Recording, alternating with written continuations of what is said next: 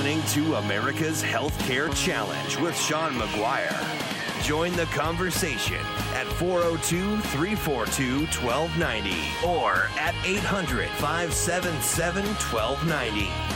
Once again, direct from the American heartland, here's your host, Sean McGuire. We're getting down to crunch time, that's for sure. What was it, sixteen days? Till the Iowa caucuses? sixteen days to the Iowa caucuses. We already broke down the latest uh, Republican debate with Grant Culp, our political consultant, and then my fearless co-host, Alan Hager. Let's take a look at uh, the Democrats and, and their issues on health care. You know, when I watched, I've watched, I'm a political junkie like you guys, so I've watched both uh, debates from both sides. I was actually shocked to see that health care hardly even came up at all in the Democrat debate. That's supposed to be their issue, isn't it? Yes, and... Uh...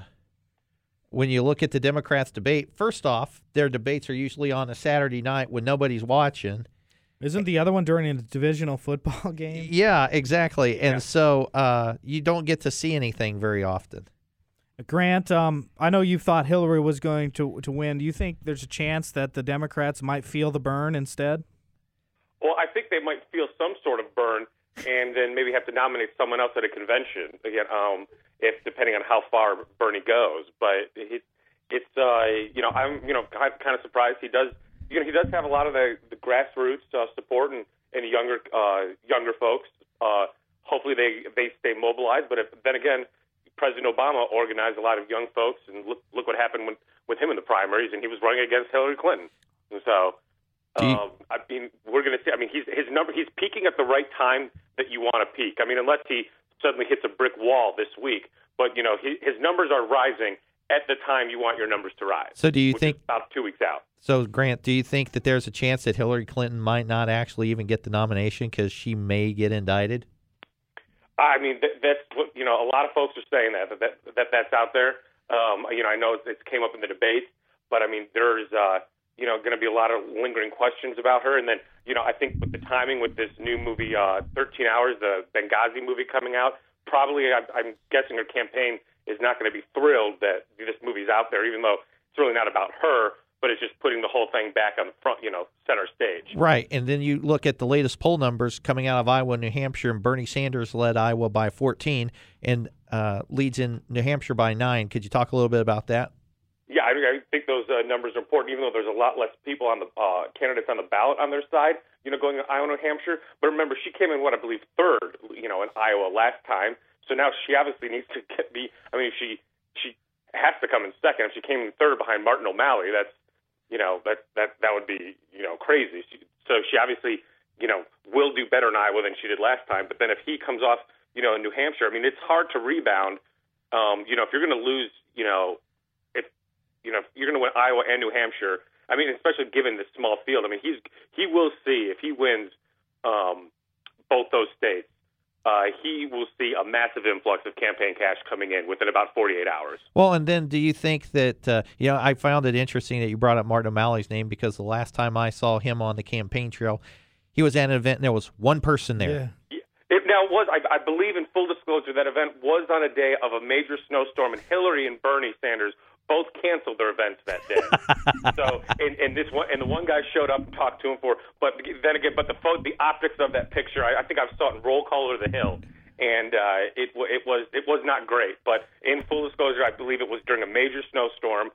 Um, And Hillary and Bernie did cancel their events that day. So if, if Hillary were to get indicted, who would you see being the uh, – who would they drop in there? Because I'll tell you what, I heard two names mentioned this week, one being Joe Biden, the other being Governor Moonbeam out there in uh, California. Do you think there's any truth to either one of those? What about the president I, I, from West I think, Wing? Uh, I, I think definitely some – I think, uh, you know, um, a Joe Biden uh, either getting a vote uh, – a brokered uh, vote on the convention floor, something like that. I mean, I think, you know, a lot of superdelegates would be very happy to vote for Joe Biden, you're, no matter where they came, you know, no matter who they were committed to. Um, but I think, you know, and he was just out in the news earlier this week, um, you know, making the rounds. So he, I mean, there are a lot of Democrats that like him, and I know there are a lot of folks that, uh, you know, wish he got in there. So I think he, given uh, the numbers that Joe Biden could have um, and just how, You know, and you know how popular he is. I think he could hit the ground, you know, running as needed to be, you know, if they if he decided to come in and they realized um, we're very much in trouble. Well, and given the dislike between Obama and the Clinton family, don't you think that Clinton or uh, Obama would relish a moment to be able to throw the book at Hillary and destroy well, not only the campaign chances but her entire career? Well, it would. I mean, you have to look at how, you know, Obama would clearly, the president would clearly see this as his third term. It, it, definitely. I mean, you know, Joe Biden being elected or running uh, for president would clearly be seen as Obama's third term, definitely, hands down. So I think he definitely would feel that, you know, and, and, I, and I think that's where he would get a lot of support. And I think he would already see a lot of uh, campaign support from uh, the several offshoots of the Obama campaign that, uh, that that they've created, since given it was, you know, Obama-Biden before. So these folks have already worked for, uh, you know, campaigned for Joe Biden before. So like I mean, Organizing be, for Action, O F A people? Yes, correct. Yeah. Well, what was Martin Sheen's character on White House, uh, West Wing? Do you think he might end up? They might have to nominate that guy if they, if they cannibalize uh, you know, each other I, like it looks like they might do. I'm pretty sure if they nominated him or put him on a poll right now, if you poll higher than Martin O'Malley. Oh. for, well, the th- sad thing is about Martin O'Malley having one guy show up, he still couldn't convince that one guy to to support him. You know. No, he, the guy would not commit. He, he talked to him for an hour and a half, and he wouldn't commit to him. Yes, he he said he said on paper you have a great resume. Um, A, and you have a lot of accomplishments, but I, he still wouldn't commit. Correct. Yes, I did see that. That's kind of a fail, if you ask me. Now let's shift gears to our other branch of government. Um, you know, we used to have some founding fathers that actually believed in a thing called separation of power. And uh, let's talk about the the U S Congress. You you see Republicans holding majorities there?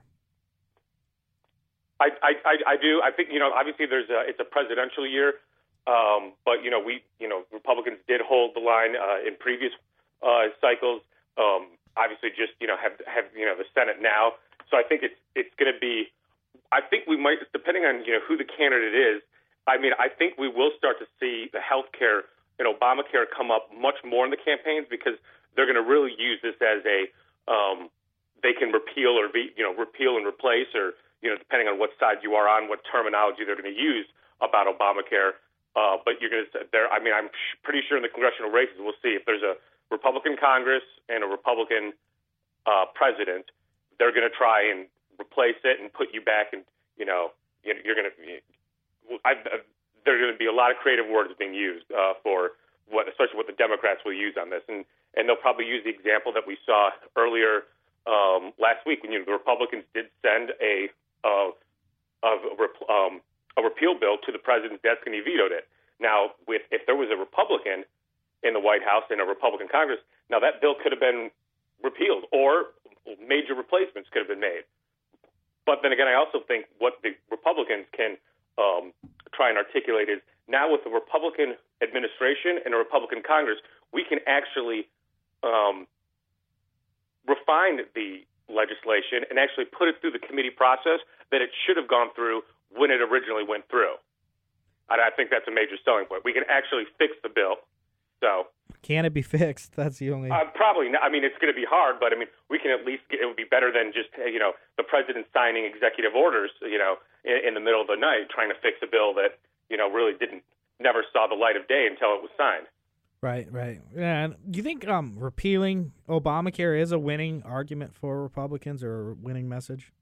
I think in certain districts it clearly is, and it's still, you know, it still polls, uh, you know, highly. I mean, obviously you have to see that's why Republicans have what probably tried to repeal it what fifty-four times in the House, yes, since uh, taking over. So, well, and do you do you see uh, an impediment being possibly the fact that Republicans don't have sixty votes in the Senate, or can we bring this to regular order on that side?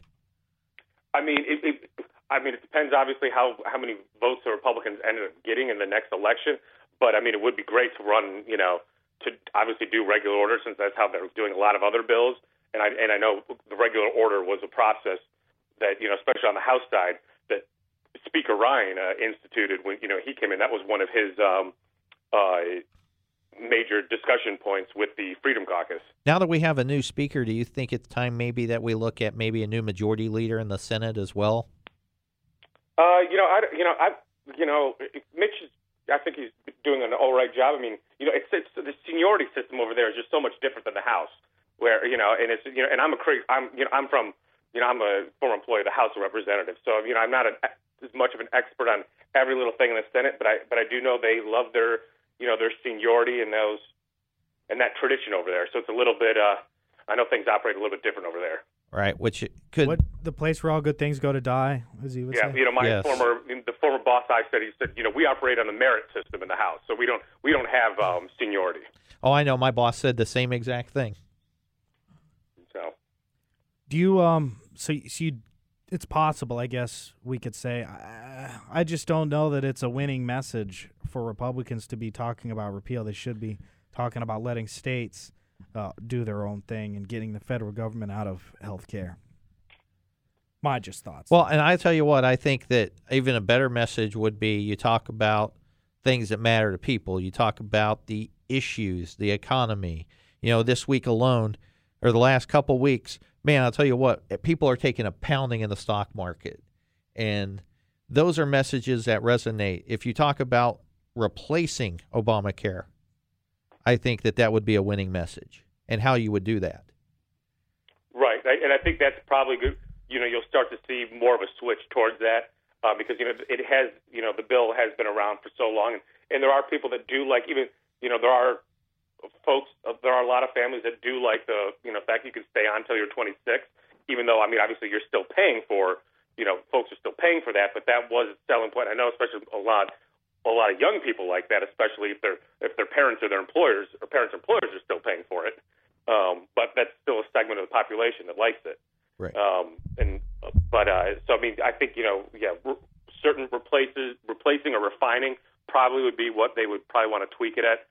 Um, but uh, no, I totally agree with your point about the economy and with what the stock market's been doing. I mean, if you if we if we see another two weeks of uh, these massive declines, I think you'll definitely see when you look at uh, those samplings in the Gallup polls, and you know what's number one on people's issues. You're definitely going to see the economy just if definitely be number one, or you'll, you'll definitely see people switching towards that because it's just you know, and, and they'll probably change a lot of the talking points, and um, uh, you'll see start to see some of the congressional races as well as uh, you know the later on primary races uh, for the top of the ticket. Interesting, interesting. I think anytime foreign policy is the major issue, that's good for Republicans as well. So if it becomes an economy and foreign policy election, I don't see the Democrats doing well. Yeah, no. If it's economy, because um, they have no answers. If it's the economy and foreign relations, I, I, you'll see.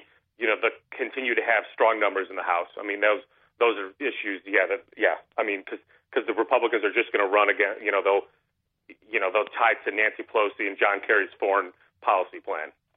All right, we got about a minute left, Grant. Uh, your predictions on who's going to uh, make it through. Um, to uh, Super Tuesday? Uh, I think you'll see, um, I, I think you will see Trump making it through. I think you'll see Rubio making it through. Uh, depending on how Christie does in New Hampshire, he could make it through. Uh, Jeb Bush will make it through given the money he has on hand. All right, anybody else? That's it. Uh, All right, Grant. That, that could be it. Thank you. All right, Grant, thank you so much for your time. Alan, final ten seconds? Uh, I think Mike Huckabee's going to get through, but that's the shill in me. um, but uh, there's a lot more to come, and we'll be talking more about the Iowa caucuses next week. Oh, we totally will, because we will be within one week of them. Hey, make sure to check out uh, the Elephant Remembers thing, Alan, if you want to see the Huck in, yep. in Omaha. w w w dot gop event dot com. All right. See you next week.